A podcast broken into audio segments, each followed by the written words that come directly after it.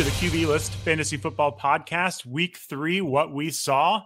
It's been another exciting week for fantasy football, but I, I, think our big takeaways so far is we learned the max range of an NFL kicker.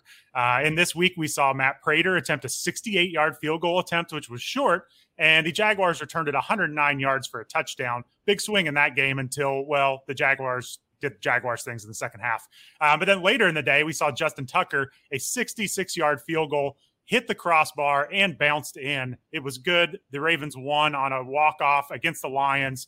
I feel bad for Lions fans. It was a very Lions loss, but I think we've established the max range for a kicker. Justin Tucker from 66 in a dome. We shouldn't try him any farther out than that, unless maybe we're in Denver at high altitude or something. So uh, there were some other takeaways. It wasn't all about kickers this week, but uh, definitely a couple of the bigger moments of the week. So uh, I'm joined by Mike Miklius to go over the rest of the fantasy implications. Um, Mike, how are you doing? Hope you held up okay after that Bears game.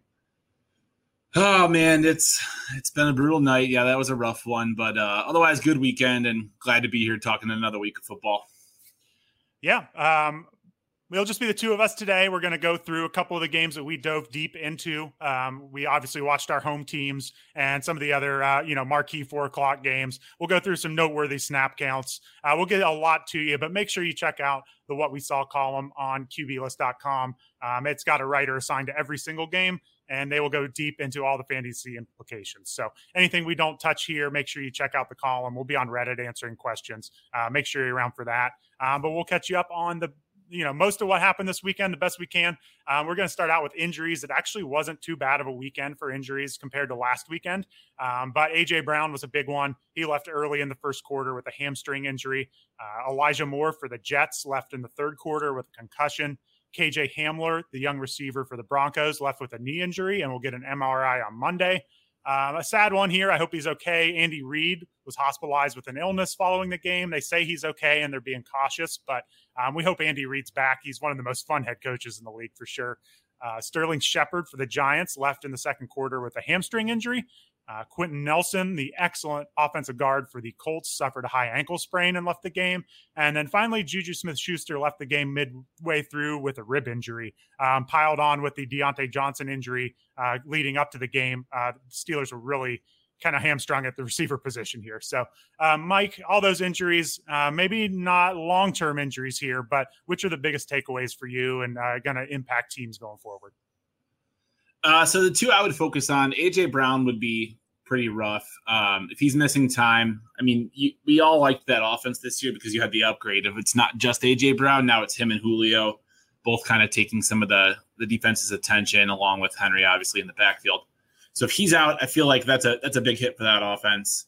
Um, and then I'm curious to follow the Andy Reid thing. The Chiefs are already struggling a little bit, and we know he's a, he's a very really good offensive minded coach. And if he's away from the team for a few weeks, I mean, who, who knows what that's going to mean? Um, if we're going to ch- see any change or if the offense is going to deflate a little bit.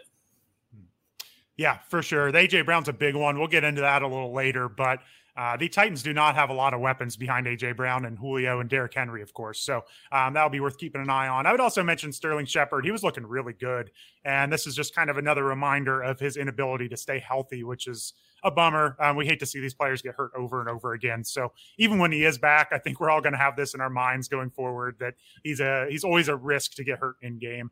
Um, and then Juju Smith Schuster, um, you know, I think he's going to be okay. It was a rib injury. We'll see. We don't have a lot of news on him yet, but um, that Steelers offense was very limited with these receivers hurt. So we'll get to more of that later. But overall, we escaped hopefully from uh, the weekend without any major injuries. So um, keep an eye on that. We'll up to date you on on the what we saw articles. But um, yeah, I think we escaped the major ones this week. So um, let's get into our winners and losers um, up uh, up top on the show. Um, Mike, start out with your winner of the week and just kind of your thoughts going forward on this player. Yeah, so my winner of the week was uh, Mike Williams. And he's someone like when he came into the league, we all had those super high hopes for him. And he's to this point felt like a disappointment because he's popped at times, but overall, it's just kind of been like, all right, he's clearly not the guy we thought he was. And Keenan Allen has just held him off and been been the big show there. Um, but now we've seen three weeks in a row, three big performances, three weeks where he scored, three weeks where he almost put up double digit targets each week. This week he was nine. Um, three weeks right now, he's averaging 100 plus yards a week.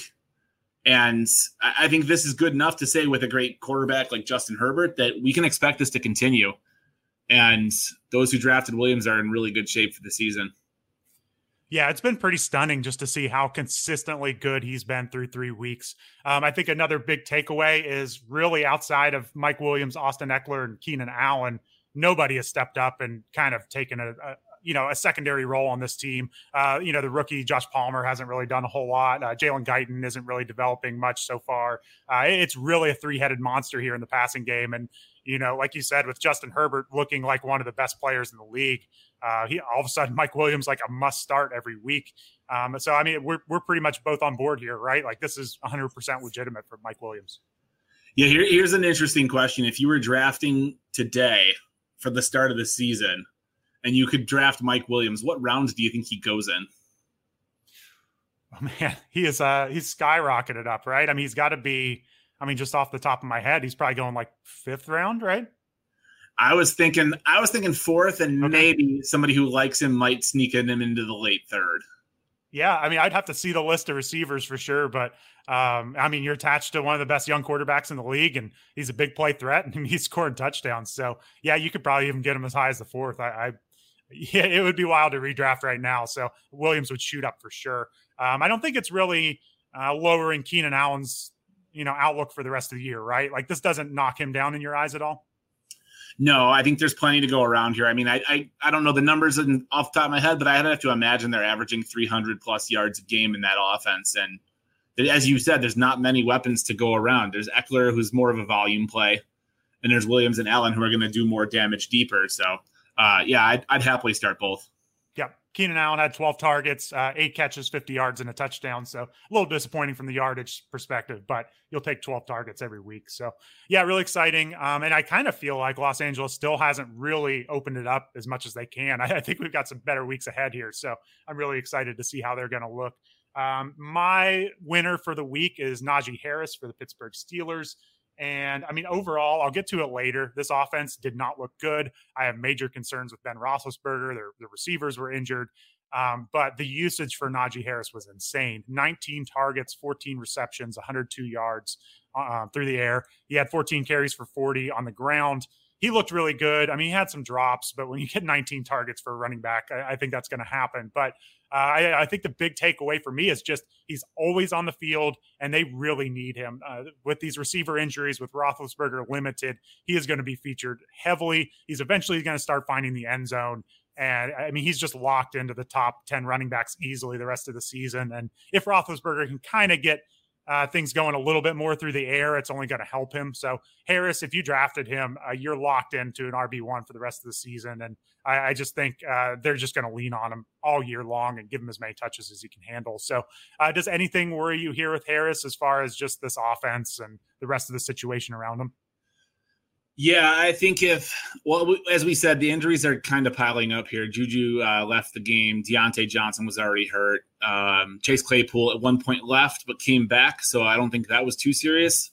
But the more weapons they lose, the more opposing teams are going to focus on Harris. And it's not like Harris was lighting it up on the ground. Uh, he was 14 of 40. Um, and I feel like the, this is the definition of like why people who hate PPR hate PPR because anybody who played Harris this week is like, I swear, 14 points just from receptions. Like, come on. Right. Yeah, I mean, he did avoid 11 tackles uh, per PFF, and I mean, he's just dominating the snaps. He saw 79 snaps. Benny Snell saw four. Um, Harris ran 57 routes. So the usage is just insane with Harris, and I, I suppose there's some worries if he can hold up all year, but um, they just they don't seem to like any of the running backs behind them. So um, Najee Harris, if you've got him, you should be feeling pretty good going forward. And I, I do think uh, you know we're not going to see that 19 target volume, but uh, there are going to be some weeks with some more touchdowns. So I really like what I've seen out of Harris. Um, let's go to our losers. Um, Mike, you got a few for your losers, so go ahead here first. Yeah, I kind of chose a blanket category, and I, I, don't think anybody would fight me on this one. I said uh, rookie QBs. Um, and I really focused on the big four that are getting a lot of playing time right now. So, in no particular order, Justin Fields, who I'll go into more later with the Bears game, uh, sacked nine times, which is yeah. which was just awful to watch. Uh, Trevor Lawrence, two picks, two fumbles, three sacks. Mac Jones, three picks, Zach Wilson, two picks, five sacks. Uh, yeah, it was it was a rough day to be rooting for rookie QBs. So we can only hope they're going to improve, they're going to grow, and things will get better in the future. Yeah. And we'll, like you said, we'll get more to Fields later when we talk about that Bears game. Um, Lawrence, like one of his picks, I believe it was the pick six, was on a flea flicker where there was pressure, and I, he was just forcing it. I feel like Lawrence, I think he's going to get there eventually if this coaching staff can get out of the way. Um, Mac Jones, I, I, think he's redeemable. He's going to be a check down option. Um, it may not be exciting for fantasy, but I don't think I'm not too panicked on the three picks. Um, I think Zach Wilson and just the whole Jets situation, though, is like the biggest red flag for me. Um, they're just getting blown out of the water right now. And I, I think we all thought with kind of a fresh coaching staff, some fresh rookies, um, just some excitement that things were going to turn around a little more than this. And Wilson's really a concern for me right now with this this whole Jets team. Yeah, I think uh, to that point, I, he, if I had a single out one I was most worried about, um, it, it, it feels like typical Jets right now because you have Denzel Mims isn't playing and they're not saying much, and it's like, all right, he was a very high draft pick and a weapon we were all excited about, and now he's just not playing week to week, and we don't know anything. Yep. And Wilson, I know there were some scouts, Matt Waldman, who I'm a big fan of, was was very low on him. Said you know he was fool's gold, people looking for the next Mahomes. And yeah, if I had to pick one, I single out. I'm, I'm worried about Phil Wilson. Everybody else, I'm willing to give some time to. Yeah, and I think we're probably worried about Fields, um, but maybe because of his coaching staff or surroundings. So we'll get into that a little more later. But yeah, nine yeah. sacks, that's even bad for Andy Dalton last year. So uh, we, we talked pre show. Uh, I can definitely feel your pain here on the uh, all the sacks in Chicago. So. All right, um, I'll get to my loser. It's going to be Damien Harris, New England Patriots running back, and I'll, I'll start by saying I, I, this was a little bit of I think an anomaly here. Um, the Patriots are going to be in most games and put up a fight, and I don't think they're always going to be trailing. But um, he got Damien Harris got outsnapped by Brandon Bolden, who's a special teamer at this point. Um, got outsnapped 33 to 22. Damien Harris only had six carries for 14 yards. He's not a loser in the sense that I think he's just you know he's the backup now or he's lost this job. It's not so much that. It's just a reminder of how game script dependent harris can be. Um, he's not going to contribute a whole lot in the passing game. And he's just one of those you know kind of grinded out running backs who um, there aren't a lot left in the league. And I, I do think he's talented enough to be fantasy relevant but it's just more of this Patriots backfield being unpredictable and not really being able to trust them on a week to week basis. So he's still an RB2. This isn't like go out and panic time necessarily, but it's just a, a very stark reminder here of this Patriots backfield, what can happen going forward.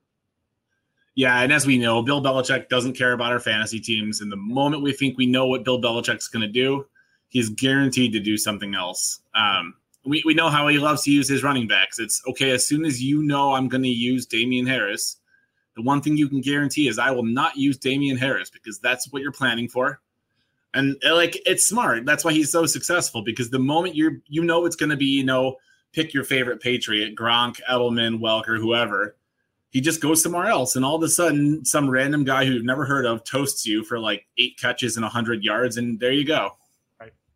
Yeah, and I mean this is a backfield to watch. Um, I don't know if there are any updates yet. I'm not seeing any, but James White was carted off with a hip injury that seemed pretty serious.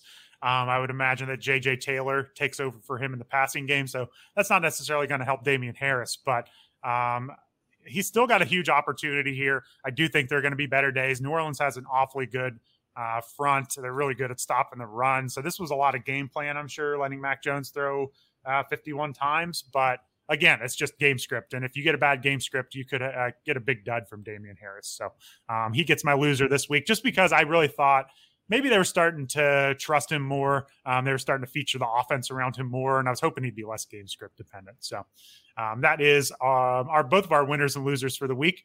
Um, before we get into the games, I wanted to go into some noteworthy snap counts that I came across. Uh, just some things I wanted to touch on up front. Um, I always think these are some of the best rapid reactions we can get from the uh, week it, we just got through. So um, let's start with Las Vegas. Speaking of coaches, you never really know what they're going to do. That would be Jon Gruden. Um, Peyton Barber leads the way with 47 snaps to Kenyan Drake's 37 snaps with Josh Jacobs out for the game. Peyton Barber had 23 carries for, I believe, 111 rushing yards and a touchdown. He somehow had five targets, three receptions, and 31 yards. Um, this is all compared to Kenyan Drake, eight carries for 24, three receptions for 33. So Peyton Barber dominated this game. Um, I will say I saw a good bit of this game, and I was shocked to see that he had 111 yards rushing. Um, I don't think this was like a wow you performance out of Barber, but if hey, if he's going to get that volume and those snaps, um, I suppose he's fantasy relevant. We have to see how long J- Josh Jacobs is going to be out here. But um, what do you think of this situation, Mike? Is it just more that he's like the direct fill in for Jacobs, so they just pencil him into that role, or I mean, I don't. There's nothing really here with Peyton Barber, right?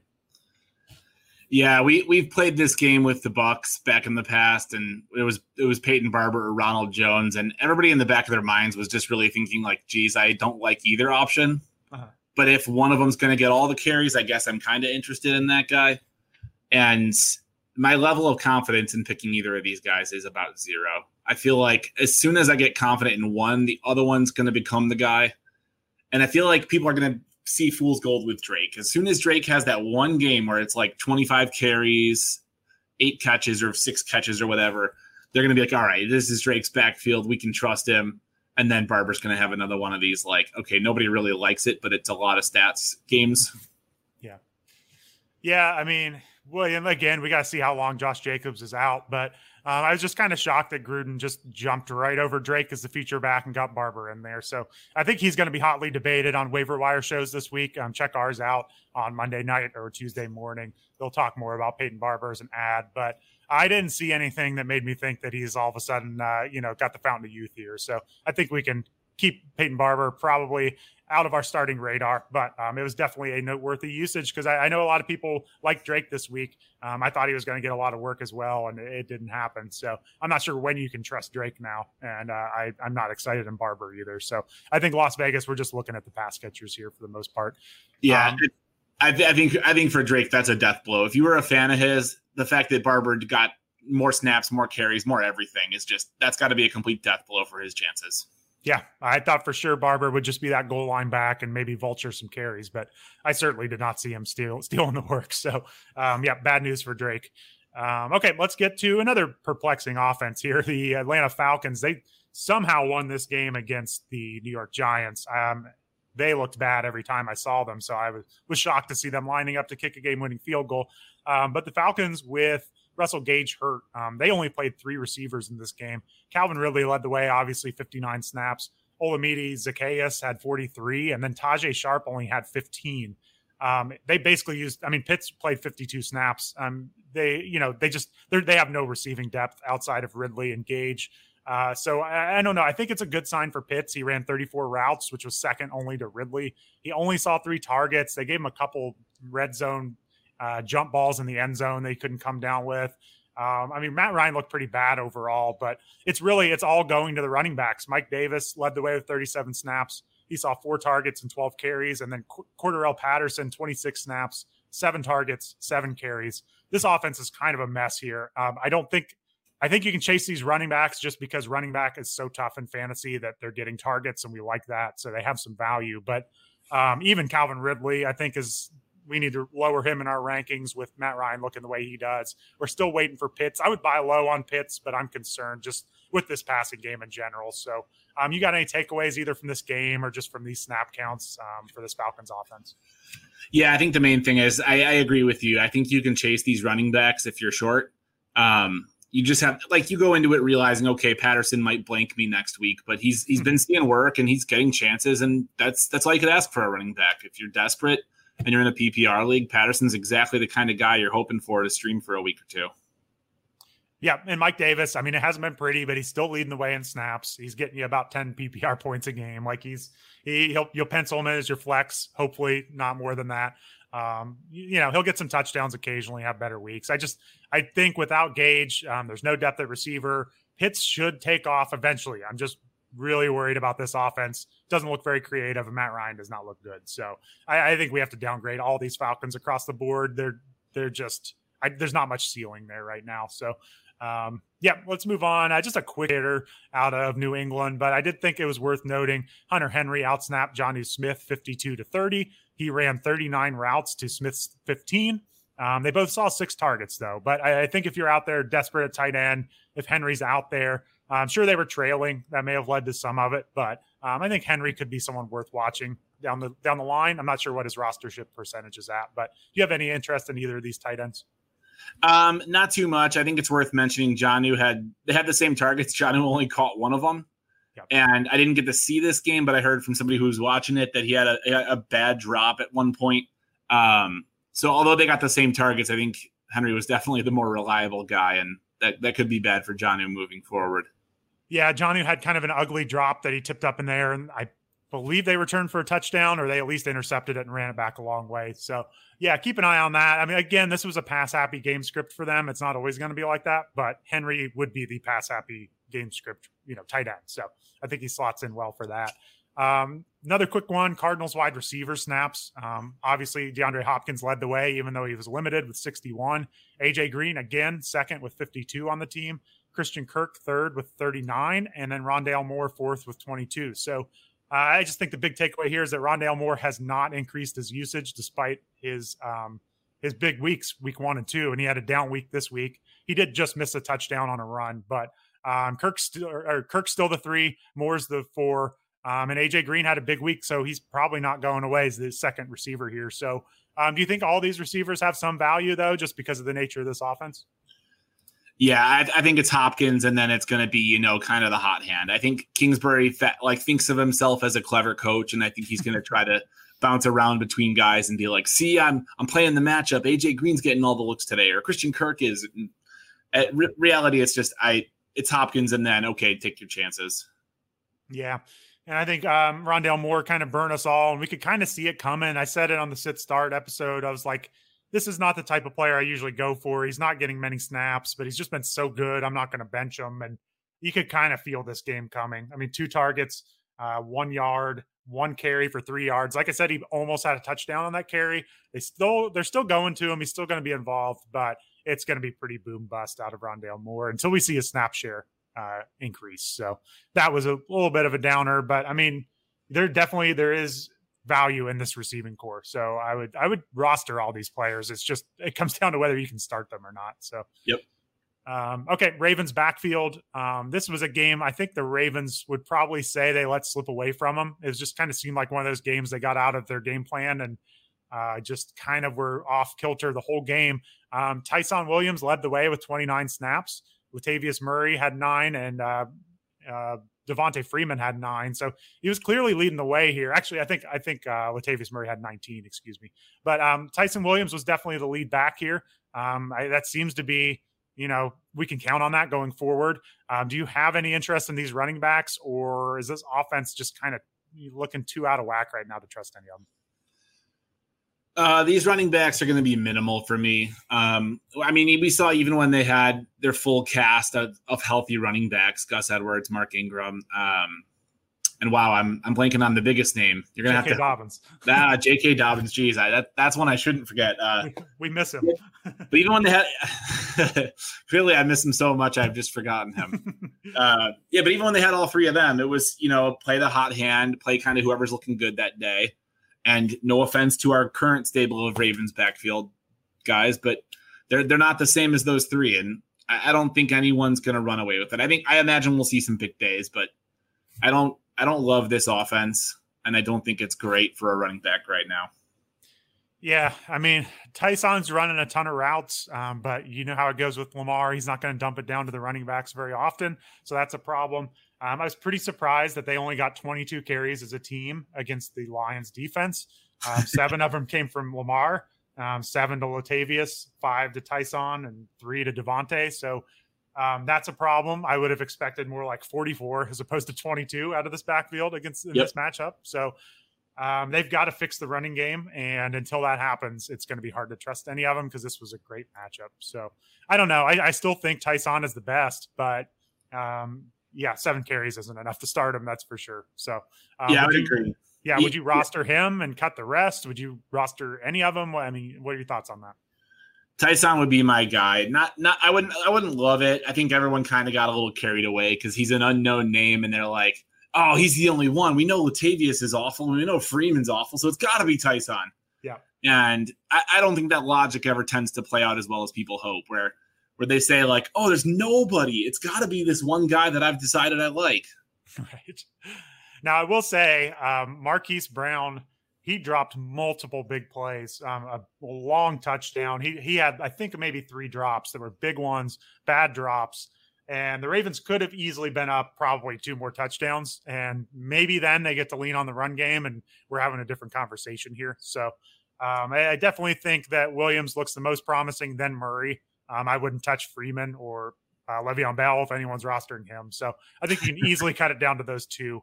Um, but yeah, the Ravens are a little bit of a mess right now. It's kind of shocking. They're two and one, honestly, with the way they've played. So, um, okay, let's go to the other side of the ball here for the Lions. Um, I just thought it was worth noting. I know the receivers are terrible, but uh, Kalif Raymond led the Lions wide receivers in snaps with 47 and with targets with 10. He had six catches for 68 yards, and no other receiver for the Lions had more than uh, one target, I believe. So Kalif Raymond took over this receiving corps. Uh, I think we're a ways away from adding him in fantasy leagues, but it is worth noting in case this happens for another week. Because, I mean, just from, you know, somebody's got to catch the ball there other than the tight ends and the running backs. So, um, any interest in Raymond or any wide receivers in this Lions pass catching group? No, no, I don't think so. Um, as you said, the game script was kind of funky in this one. Even though the Ravens, I mean, we all know the Ravens are the better team here. The Lions actually won time of possession 32 to 27 and a half.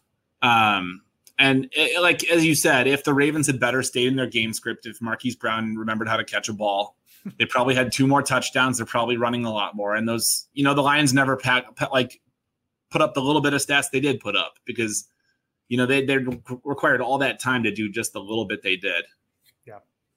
Yeah, and I think it's probably just more noteworthy for like Amon-Ra St. Brown or Quintez Cephus or whoever um, that they weren't even the the top receiver on this team. So I think you can probably free up a roster spot if you had any of them on the roster.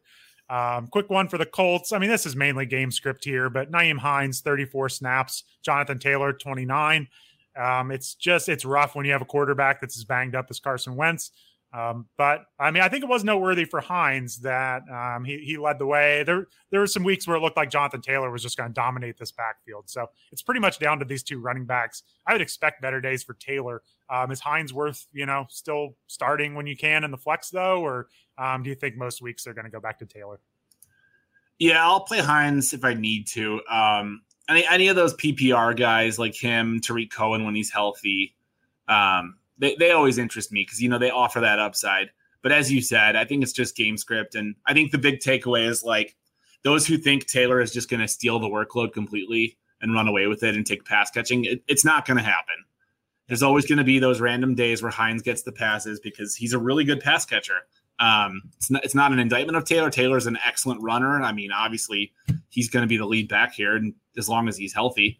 But yeah, Hines will always be there, and Hines will always be an amazing pass catcher and a great weapon. So, yep, they did not have Marlon Mack active, so it's down to the two of them. Hines, six targets, five catches, 54 yards, um, six carries, 25 yards, and a touchdown. Jonathan Taylor looked good early, 10 carries for 64 yards, but um, they just couldn't get much going. Um, he only had three targets, one catch. So, yeah, that's just one of those things we're going to check in all the time just to see if that league winning upside is there for Taylor. And I think he's going to need this offensive line and this quarterback to be a lot better to get him there. So still looks talented, but he's going to have weeks like this for sure. Um, this one is pretty wild. Um, so I don't know. I'm starting to get worried about the Titans, even though they won this game um, with AJ Brown leaving for injury. Um, Julio Jones was the second uh, most used receiver on this team. He had 35 snaps. Um, Nick Westbrook Ikhine led the Titans wide receivers with 53 snaps. I know a lot of these depth charts, and I'm honestly never heard of him before. Um, and I just noticed during this game, like there are a lot of subpar players that are getting work here with AJ Brown out. Um, Julio's obviously still being worked up to full speed.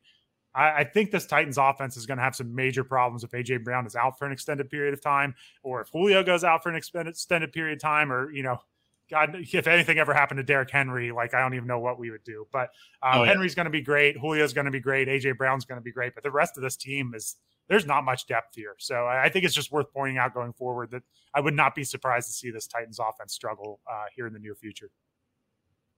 Yeah, they're a team that like they kind of feel like the Ravens to me in that they're they're sort of a dead end kind of offense because they're very one trick pony.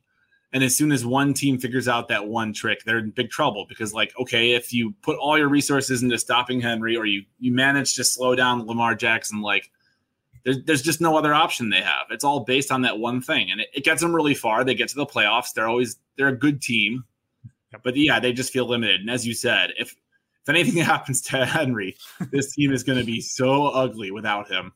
Yeah, I mean, Westbrook-Ikhine had four targets, four catches, 53 yards, and a touchdown. So, hey, that's great. Um, but let's look at some of these other names on the target list other than Julio and Derrick Henry. Um, well, Firkser was hurt as well, their tight end. Uh, so they targeted Geoff Swaim, Cameron Batson, Jeremy McNichols, MyCole Pruitt, Chester Rogers, Tommy Hudson, and Racey McMath. So that's a pretty brutal list of players there. Uh, so yeah, we need AJ Brown back soon. Um, and I don't know. I will. I will be curious to see what they say about Julio Jones because he played more snaps than that last week, and he took a little step back this week. So I wonder if this is going to be a kind of uh, you know one good week, one bad week sort of thing with Julio. So we'll see about that. But I mean, they you know Tennessee won the game at 25-16, big win against the Colts.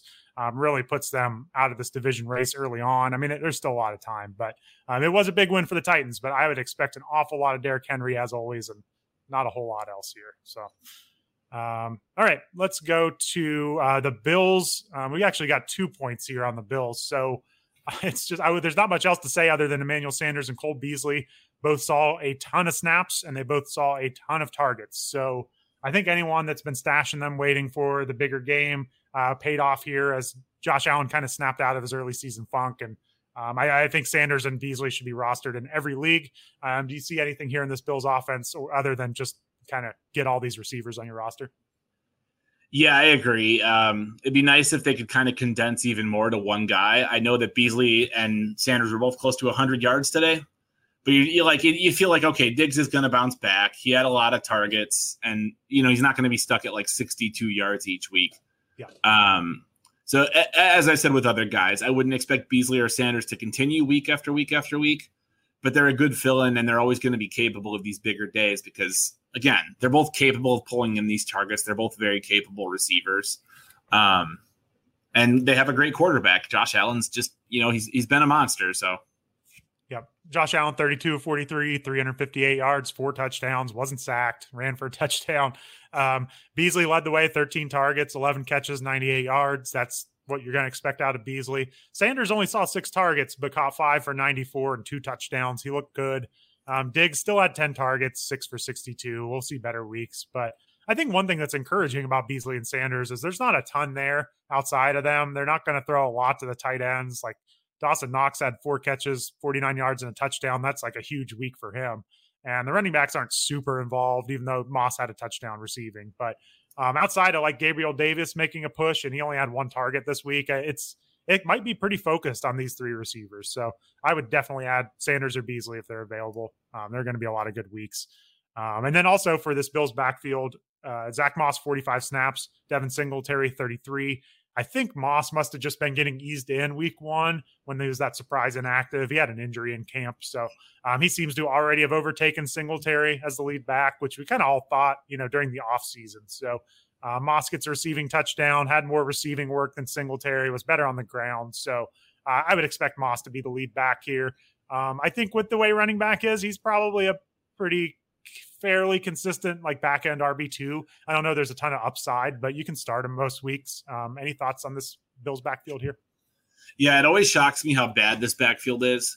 Um, you think with a big time throwing quarterback like Josh Allen and his ability to run, that some somebody would just kind of feast here. Like I always thought Singletary was going to be great, and once they brought in Moss, I was like, well, someone's going to be great, and it just seems like it never really materializes. But I agree, Moss is definitely the guy. He's going to be the hammer in close, and yeah, it's. I mean, you'll have to fight with Allen stealing some of the touchdowns like today. Yeah, but I, I think you're right. Moss is definitely the guy here to own. Yeah, that's the big problem is Allen's going to take him in from close. Um, he's not going to check down a ton. You know, he's going to be bombs away. So it's a little bit like the Lamar Jackson situation for sure. But I do think Moss is interesting. They seem to like to give him the ball, and he catches some uh, touchdown passes. And Singletary, he's just cursed. He, he doesn't score touchdowns, and it just really kills his value. So unless he somehow learns how to get in the end zone, he's not going to be very startable. Um, all right. Well, yeah, I think that's a lot of the big takeaways as far as snap counts, injuries. Um, again, check out what we saw to cover all the games in more detail. I'm sure there's some stuff we missed, but uh, we're going to jump into the games that we really focused on this week. Um, and we're going to start with Chicago um, traveling to Cleveland. It was a rough game. Uh, Cleveland wins 26 to 6. Um, I did not get to see a lot of this one, so I actually have a lot of questions for you, Mike. Um, it, right off the bat, Justin Fields, you see six of 20, 68 yards, and nine sacks. Uh, was it as bad as that looks? Was it the line? Was it Fields? Was it everyone? Like, let's start off with that stat there because that's what everyone's going to be talking about. Yeah, I feel the need to just say this before somebody else says it to me. Uh, Justin Fields and Mitch Trubisky had the same amount of net passing yards today, oh, which was one. Um, yeah, so that that that sums up how I'm feeling as a Bears fan right now. Um, Trubisky yeah. had a, pa- a pass attempt today. I missed it. He had one pass attempt for one yard, oh, and no. Justin Fields had 68 passing yards, but he lost 67 yards to sacks. Oh man. Um, so this game started off real slow. After the first quarter, it was three nothing Chicago. Uh, you know, just a classic Chicago game. Yeah. We hope to keep the score under 10, and we have a good chance to win it. Um, and the Bears' offensive line was brutal, brutal. First three sacks, basically somebody just blew through the line, ran at Fields immediately, and it was like, all right, I either just fall down or I just try to outrun this guy. Um, and then it just continued. Myles Garrett, I think, had four and a half sacks, which was, I think, a Browns record. Uh, this was the most sacks a team had since like 2017 or 2015 or something. They said. Um, and despite the Chicago lead, Cleveland just owned time of possession. It felt like they probably should have scored 40, but every time they got close, they just kind of sabotaged themselves. They always did something to blow it. Uh, Baker Mayfield got sacked on two fourth downs to start to start their two first drives. Um, and both times they were in scoring possession position, they just didn't quite get it in. Um, honestly, I, I give Fields a free pass for this one because the line was so bad and he just had so little time. It kind of reminds me of a Bengals game we talked about last year where Burrow just kept getting hit so fast. Your thought was like, okay, just get him out of there before he breaks. And I, I, my hope is Fields doesn't find the same fate that Burrow had last year of like, yeah. you know, eventually all that pressure just gets to him. Um, because of that, the offense just never really got going. Montgomery had a couple good runs early. And I think if you had Montgomery, you were probably thinking, all right, this can be a good day and then it just dried up and everything just fell flat from there. Um, and when your quarterback has 68 passing yards, you can imagine how things looked for Robinson and Mooney and Kmet. It was just just nothing. Okay. So let's stick with the Bears offense. I do want to get to some things with the Browns offense and the Bears defense, actually. But um, as far as the Bears offense, so it sounds like they're going to stick with them. Uh, we were talking before. Uh, you think he's going to get the start next week. They're not going to go running back to Dalton. Um, from what I saw, I saw Fields getting sacked quite a bit on just like traditional dropbacks. I didn't see a whole lot of like tailoring the offense to Fields. Like, did they make this a Justin Fields offense, or was this just like, hey, let's plug in the Andy Dalton offense and have Justin Fields running it? Yeah, that that's that's a good point. That's another problem. I think they were just running the Dalton offense. It didn't look like the offense. You know, you see Josh Allen or Patrick Mahomes or Lamar Jackson running. Yeah. It looked a lot like what you saw Andy Dalton doing, and who knows? Maybe because things went so poorly so fast, they just didn't feel like they had an option. Mm-hmm. Um, and I'm curious next week against the Detroit team that's definitely not as ferocious on the defensive line yeah. if things look a little different in that regard. Yeah, because I mean, also he only had three carries for 12 yards. Um, that was kind of like why we wanted to start him for fantasy was we figured he had a nice floor for rushing. I'm assuming that that was just Myles Garrett and Jadeveon Clowney and everyone just tearing off the end and preventing him from running. But did you see much of an effort to get him kind of out there with the ball in his hands, like in the open field, or is he just going to be a drop back passer that scrambles for yards? Yeah, it felt like they were trying to get him out moving, and as you said, there was just a always a Cleveland pass rusher there ready to meet him, um, and he just didn't have the chance to get where he wanted to go because it, it, did feel like he was running a lot, okay. and I would have to imagine like three or four of those sacks he was trying to run, and there was already somebody back there waiting to meet him, and it just you know it just didn't work out. Okay, well, I think this is probably one of those games you can throw away to some extent for this offense. I can't imagine it's going to be this bad every week. And maybe the big takeaway is just that the Browns have a pretty ferocious pass rush when they get things going here. So, um, okay, let's go over to Browns. So, I think we all kind of know what the Browns are, and we'll get to them a little bit more. But like, what are your thoughts on this Bears defense? Because it seems like they did a pretty good job limiting the run here, other than Kareem Hunt busting a couple. Like they did a good job on Chubb. Um, I think they can maybe struggle against the pass sometimes, but it does seem like they're pretty stout against the run for the most part. Yeah, I, I, would grade the Bears as a good run defense, maybe even a very good run defense. When Chubb was running early, he did not have a lot of room to run. And I, I, I always watched the game with my dad, and we were talking about it. And I was like, all right, if we stop Chubb, if we're slowing him down, it's going to be a good day for us. And after the first quarter, we were like, all right, this could be a good day. You know, the pass pass uh, passing line looks bad, but it could all it could work out. Mm-hmm. And the Bears just got killed in time of possession. They were down. They had they had the ball for only ten minutes in the first half, and then only twenty minutes in the whole game. And you kind of see in the box score that towards the end of the game, Cleveland ran off 13 points in the fourth quarter. And as I said, they had some opportunities in the first to score some more. Um, I, I, think you're right, though. I would grade the, run defense here as good or very good. I would grade the pass defense as not as good and prone to giving up some big days to the right teams. Okay. And then um, Odell Beckham returns, uh, sees 52 snaps. So I, I, think they were just being cautious with them the first couple weeks. Uh, they wanted to make sure he was ready to go because he saw as many snaps as anyone. Um, he had nine targets that led the way. I, I think this was a really encouraging day for Beckham, actually. Five catches, 77 yards on nine targets. Um, it wasn't like he was just some decoy or just some deep threat. From what I saw, he was catching passes over the middle of the field. So, uh, do you think we can trust Beckham now going forward?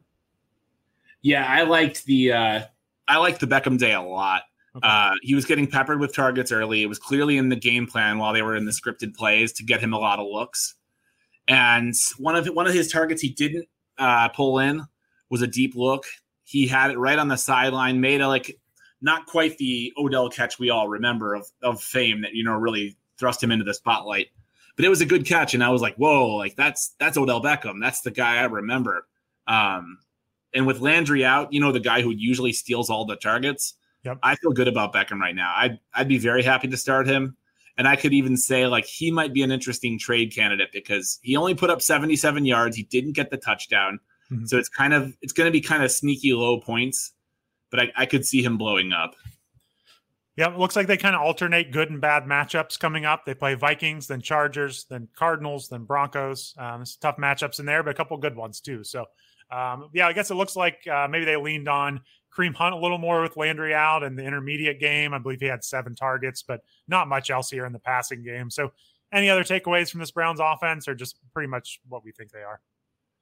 Yeah, I think it's your point is a good one. Anyone looking at the box score is going to see Hunt and be like, "Whoa, like he was the dude," and he yeah. did look better today. But I think he owes something to Chubb for kind of tiring out the defense a bit.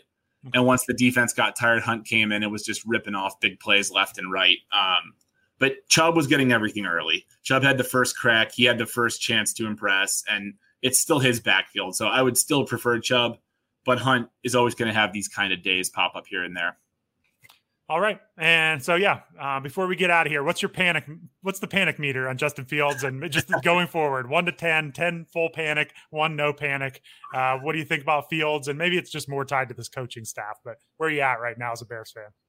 Oh man, I I hate to be overreactive. I feel I feel like I'm probably I want to say four, but I could be as high as a six. right. Of like, yeah, he didn't have a chance, but he also made some bad moves, and yeah, we'll, we'll say it. We'll call it a four. Okay. All right. And uh, any, any final thoughts, or is that that wrap this one up for you? If you own the Bears players, I would just say there are going to be brighter days ahead. I would start Fields again next week because I don't think this is going to repeat against the Lions. And if you have, you know, Allen Robinson, David Montgomery, Darnell Mooney, I think brighter days are definitely ahead. Okay. Yeah, that'll be a very interesting test against the Lions. Uh, Lions are kind of uh, they're feisty. They'll put up a fight, but um, I would think that you could put up some points against them as well. So, all right, well, let's get on to uh, a game that I watched quite closely. Um, shockingly, the Bengals beat the Pittsburgh Steelers twenty-four to ten in Pittsburgh. Um, I was telling Mike before the show, uh, watching with my brother and a friend or two, and uh, basically when they went up 24 7 my friend turned to us and was like well it's a good thing that I, I, like that they put up this fight against the Steelers. I know the Steelers are coming back to win it, but it was it was good that they made the Steelers work for this one. So that's first first thing we go to as a Bengals fan is we're going to find some horrible way to blow it, but they did not. They held off the Steelers 124 to 10. They go to 2 and 1. Um a big win for the Bengals. Um and it was it was pretty shocking. I mean, I think my biggest takeaway to start out is Ben Roethlisberger did not look good. Um, he gets to 318 yards passing, but that was on 58 passing attempts. He went 38 of 58, um, one touchdown, two picks, four sacks. Like he's still trying to do that Roethlisberger stuff of old, where he's breaking tackles and fighting to keep the play alive, but he just he doesn't have the arm strength. He doesn't have the you know he never had the speed, but he doesn't have like the agility anymore. Um, I just I thought Roethlisberger looked pretty bad here, um, and he kind of padded the stats late as well. So um, I am worried about the Steelers' offense. Other than Najee Harris, which I mentioned up top, he's going to get all the volume he can handle. Um, but Diontae Johnson, I think that's a big loss to this offense. And then when Juju Smith Schuster went out, that was another big loss. Um, Chase Claypool played well 15 targets, nine catches, 96 yards. Um, he was kind of in and out with some injuries. Um, Claypool, if he was with a better downfield passer at this stage of his career, um, I'd be a lot more excited about Claypool.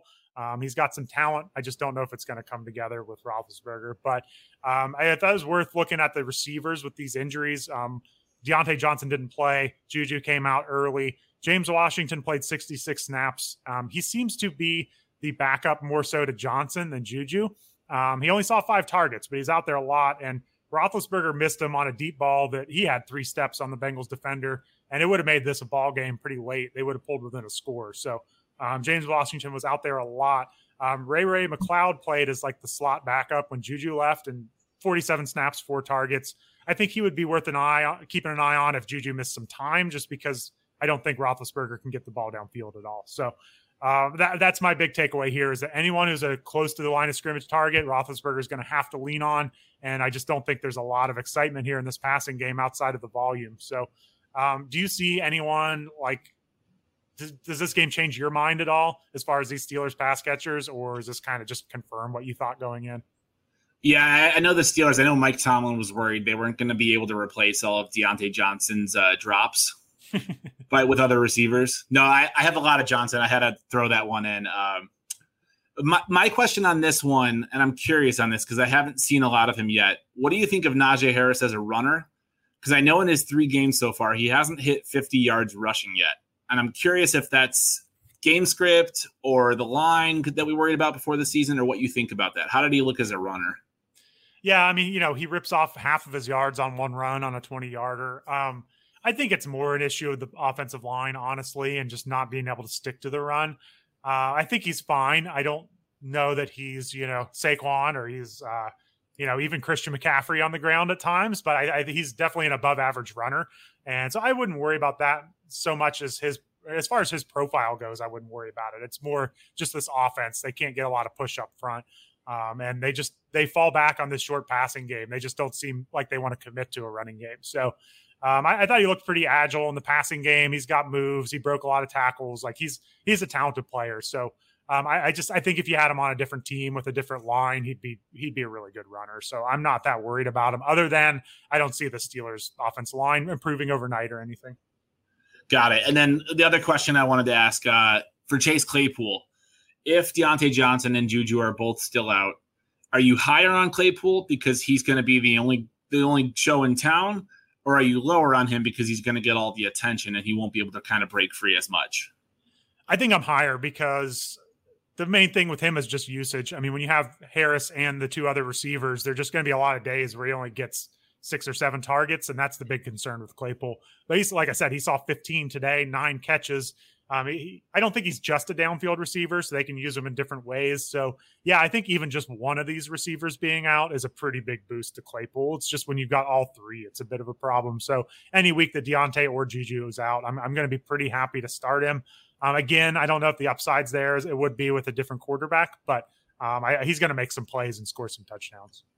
Yeah, the numbers definitely look really good. If you're a Harris or Claypool guy, yeah. like 19, 15 targets, and now there's no more weapons to battle with. Like, ooh, that that could be a, a fun couple weeks here.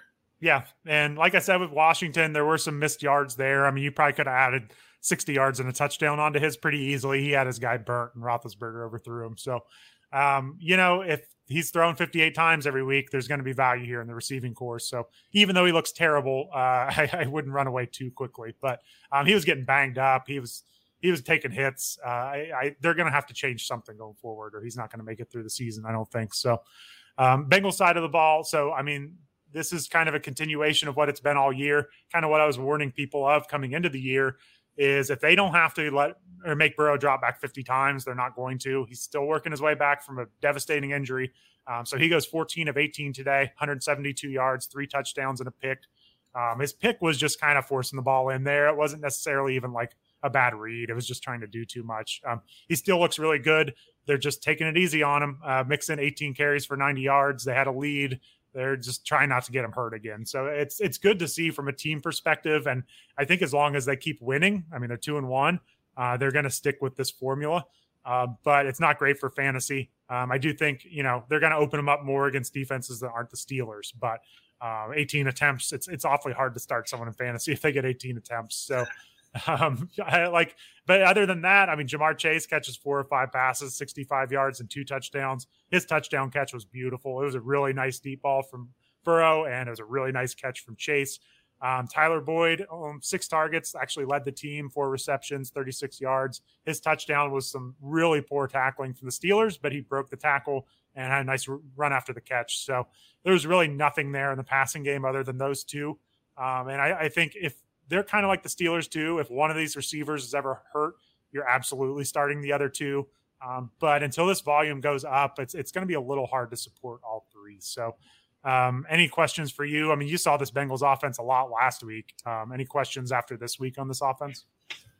Yeah, I guess it it just not so much a question. It feels like if you had Chase or Boyd, you kind of got lucky in that like there wasn't a lot of work to go around but Joe Burrow nicely condensed it into his top two guys, and because of those touchdowns, like they both had a good day. Um, if you just had those yardage and target and reception numbers, you'd have been a little worried, but the touchdowns really kind of smooth things out here. Yeah, and I mean to some extent it's not lucky because they don't have any tight ends to throw to. Um, they don't throw to the running backs a ton. I mean that was one thing. Mixon only had one target, so it's always going to go to these receivers. But yeah, they were very lucky on 18 passing attempts to come out with this game. Um, and even Chase and Ja'Marr Chase in general. I mean, it's been a great start to his career, but uh, five targets this week, four targets last week, seven targets the week before. Um, but he's got four touchdowns, so nobody's complaining. But he is kind of, you know, it's a fine line here. If you don't score touchdowns, you can have some down weeks. So um, they're going to ramp this up as the season goes. I don't think this is the new Bengals offense, but it is going to be a process. Um, they play the Jaguars on Thursday Night Football. Um, then they play the Packers, the Lions. Like that's going to open up a little bit more for them. So, um, but I, I, would still expect games, Ravens, Steelers, games like that. They're going to try to protect Burrow. So, um, but no, overall good things. He wasn't sacked. Um, he's still, I think he's a really good quarterback. He's really smart, knows how to run an offense. We just need to get back to that 2020 passing volume for fantasy purposes anyway. But yeah, that, that wraps most of that up. I mean, it's all Mixon on the ground. So, um, I still think when they're trailing, he's going to have some down weeks, but uh, you can't, you know, you can't feel bad about having a running back who's just dominating the backfield right now. So Mixon, you'll be starting him every week. Um, so yeah, let's get to a game that we probably all watched quite a bit. Um, this was a big one: uh, Tampa Bay versus the Los Angeles Rams. Um, the Rams came out with a win in this one, pretty pretty clear fashion. They won 34 to 24, and that was with a late touchdown. So I know you watched a lot of this one. Um, what were some of your your big takeaways from this game? Yeah, so I, I thought like I felt like Tampa Bay kind of backdoored the score close. The Rams really owned this one. Um, they were getting after Brady. They only got three sacks, but you could tell there were a lot of plays where they were they were rushing him, and Brady wasn't that comfortable. Um, and he he put up good numbers, 432 yards, a touchdown. Yeah. But that was on 55 attempts, and you don't want your 40 plus year old quarterback throwing 55 times in a game. That's that's a recipe for a bad year because he's not going to hold up. I mean, even if he even if he has eaten the avocado ice cream, it's still going to be tough to make it through the season. Um, Mike Evans looked good. Chris Godwin played well. They were both getting a lot of targets. Um, Gronk had an injury at some point in the game. I forget exactly when it happened, but he went out for a bit. At first, it looked kind of scary. He stayed down on the field he had the trainers around him, but then you know, as happens with some of these times, he was back later in the game. I have to wonder if they're going to pull back on him a little bit because they know they want him for the postseason. So if I have Gronk and I can still sell high, this kind of feels like a great time to maybe sell on him and get out before they kind of cut the workload. Um, I could see them, you know, trying to replace some of his work with Cameron Brate or OJ Howard. And as we said, we, they know they're a good team. They know they have an all time quarterback. They know they're going to be a Super Bowl contender. The big thing is get to the postseason healthy. And Gronk almost getting hurt, I feel like that could be the kiss of death for his workload of like, all right, let's let's take it easy, Gronk. Yeah, when I was watching the game, I mean, I, I commented on that exact same thing. I was like, I was surprised Gronk has been so heavily used because they know they're a good team and they're going to be there in the playoffs. And you think you want to keep Gronk healthy.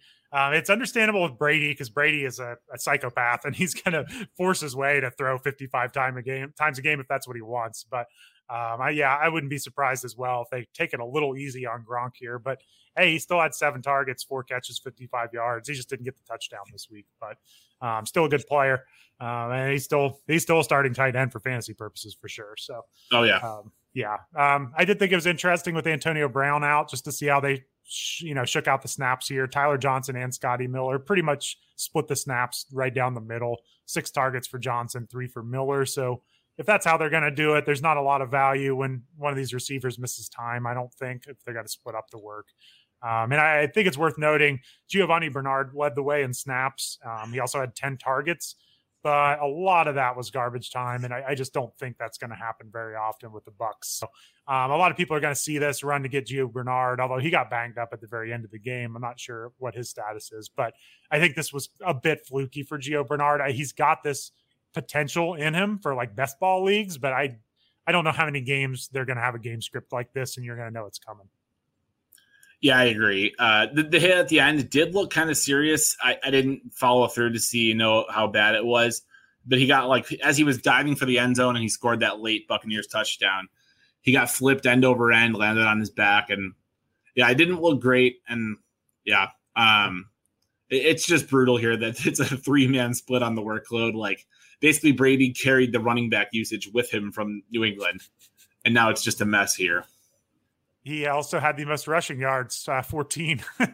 That's where I thought you were going with it. Uh, three carries, 14 yards, a touchdown. Ronald Jones, five for 11. Fournette, four for eight. Um, yeah, that's bad. I mean, Fournette will at least give you three or four catches most games. I, I would trust him. Um, but I don't know how you can play Ronald Jones. You just never know when he's going to get benched, and he's just not producing. So um, yeah. I would be benching him. So, okay we got to talk about DeSean Jackson. Uh, I feel like this is going to be one of the, the fights this week in fantasy football circles. So DeSean Jackson gets five targets, three catches, 120 yards, and touchdown. And I mean, I think on both of those incomplete passes, those could have been long touchdowns. Stafford underthrew him by a lot on both of those targets. Like he could have had an insane day, um, but still, just five targets. Um, his snap share was not great. It was just 21 snaps. Uh, Robert Woods had 57, Cooper Kupp 53, and even Van Jefferson had 50. So he was in a limited role, but he went nuts this game. Um, is this real? Are they going to ramp him up, or is this just like DeSean Jackson's going to be hurt in two weeks and let's not worry about this?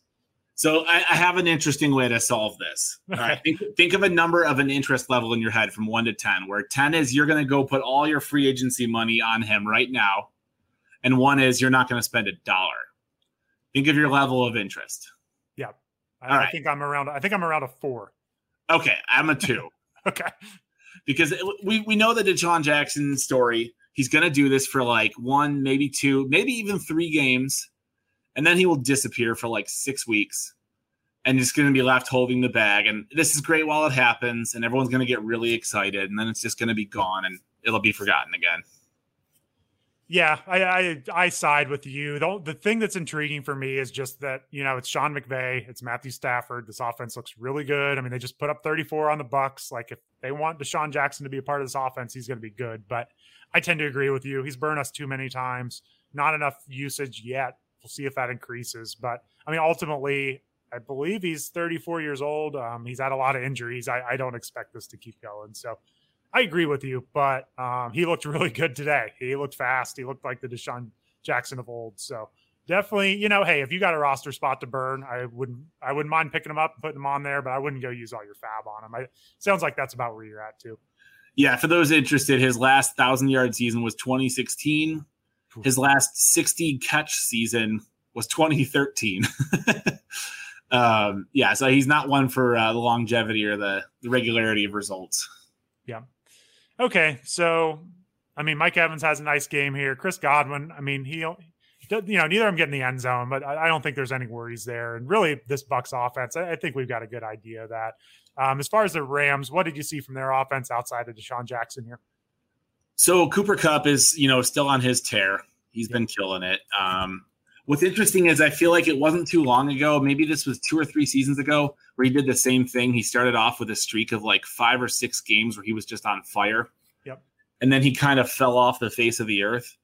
Um, and right now he's killing it. Like if you drafted him, you've just got to be absolutely thrilled because he's got what five touchdowns so far, right? And he's averaging 120, 130 yards a game. And Robert Woods has just been nowhere to be found. Um, but I feel like I, I, feel like Sean McVay is, you know, one of those smart coaches who realizes this, and he's not he's not going to force Cooper Kupp to get the ball if teams start leaning on him. And I feel like at some point teams will start leaning on Kupp and say, all right, we're taking him away. And we'll see the brighter days for Woods once that happens. Yeah, I generally agree with you. Um, 10 plus targets for Cooper Kupp in all three games, five touchdowns. You were right on that.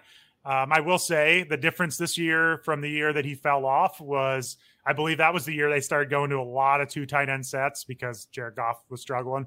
Um, I don't expect that to happen. So when they're going three wide, Kupp's really good, and I, I think he's he's he's pretty legitimate. He's not going to score this many touchdowns, but um, I do agree with you. Teams are going to start focusing on Kupp. I mean, they probably already are, but at some point they're going to throw everything they have at him, and that should help free up Robert Woods. So he seems like an awfully good buy low candidate for me. Um, he's still getting, you know, fairly good. I mean, you know, six targets, nine targets, four targets. He's not being ignored here. I would expect bigger days are coming. So he seems like someone to go out and try to uh, you know, get a, a nice trade offer for because I, I, don't I don't expect that we're we're just Robert Woods is going to disappear while this offense is blowing up. Yeah, I completely agree. Uh, you, you this is a team we think of as a really good offense and a team we think of as just a really good team, a team that's going to be winning games. And you can currently get their number two receiver, who's a very proven receiver, for probably pennies on the dollar because we're three games in, and three games in, it looks bad, and everyone's going to be panicking because we're all slaves to the moment it's you know it's hard to ignore three bad weeks to start the season. Everyone's gut reaction is this guy's horrible. Throw him away. Move on. He can't use him. And next week Woods will have like eight catches, a couple touchdowns, and we'll be like, oh, what's wrong with Kupp? Right. Yeah. Yeah. Exactly. Um, I do think Van Jefferson's interesting. He played a ton of snaps, six targets, four catches, 42 yards. I depending on how deep the league is, I think he deserves a spot on rosters. Uh, really, anyone in this offense I'm interested in. Tyler Higbee looked good, five for 40 and a touchdown. They ran a couple screens to him. They got him the ball in the red zone. Uh, I think he's an every week starter. And then Sony Michel, I wouldn't let this worry you too much because it was against a rough Tampa Bay front seven. Um, he had 20 carries for 67 yards, not real exciting. Um, but hey, he did have four targets, three catches, so that's that's nice. But um, I would be right on board starting Sony Michel if Henderson's out again uh, against a better matchup. Um, they get the Cardinals next week. That's a lot better. And even when Henderson's back, I think Michel is going to be involved. So I, I, didn't think he looked great or anything, but this was a brutal matchup for him. Did you see much out of Sony Michel here? Yeah, I think this is sneaky good upside for Michel because uh, while while the yards per carry wasn't great, and we know yards per carry is not an amazing stat, but it's yeah. you know it's the one we tend to lean on. You know, four or five is good. Uh, he really condensed the workload. He he took all the carries. I mean, sure, Funk got one, Woods got one, but it was it was Michel all the way. And as we said, if this is a good offense, if this is an offense we like, I like a running back getting a lot of carries in a good offense. I don't care if that running back's really that good. Yep. You could put Ronald Jones in this spot, Leonard Fournette in this spot, whoever you want. And if they're getting 20 carries in this offense, I that's a guy I'm going to be starting.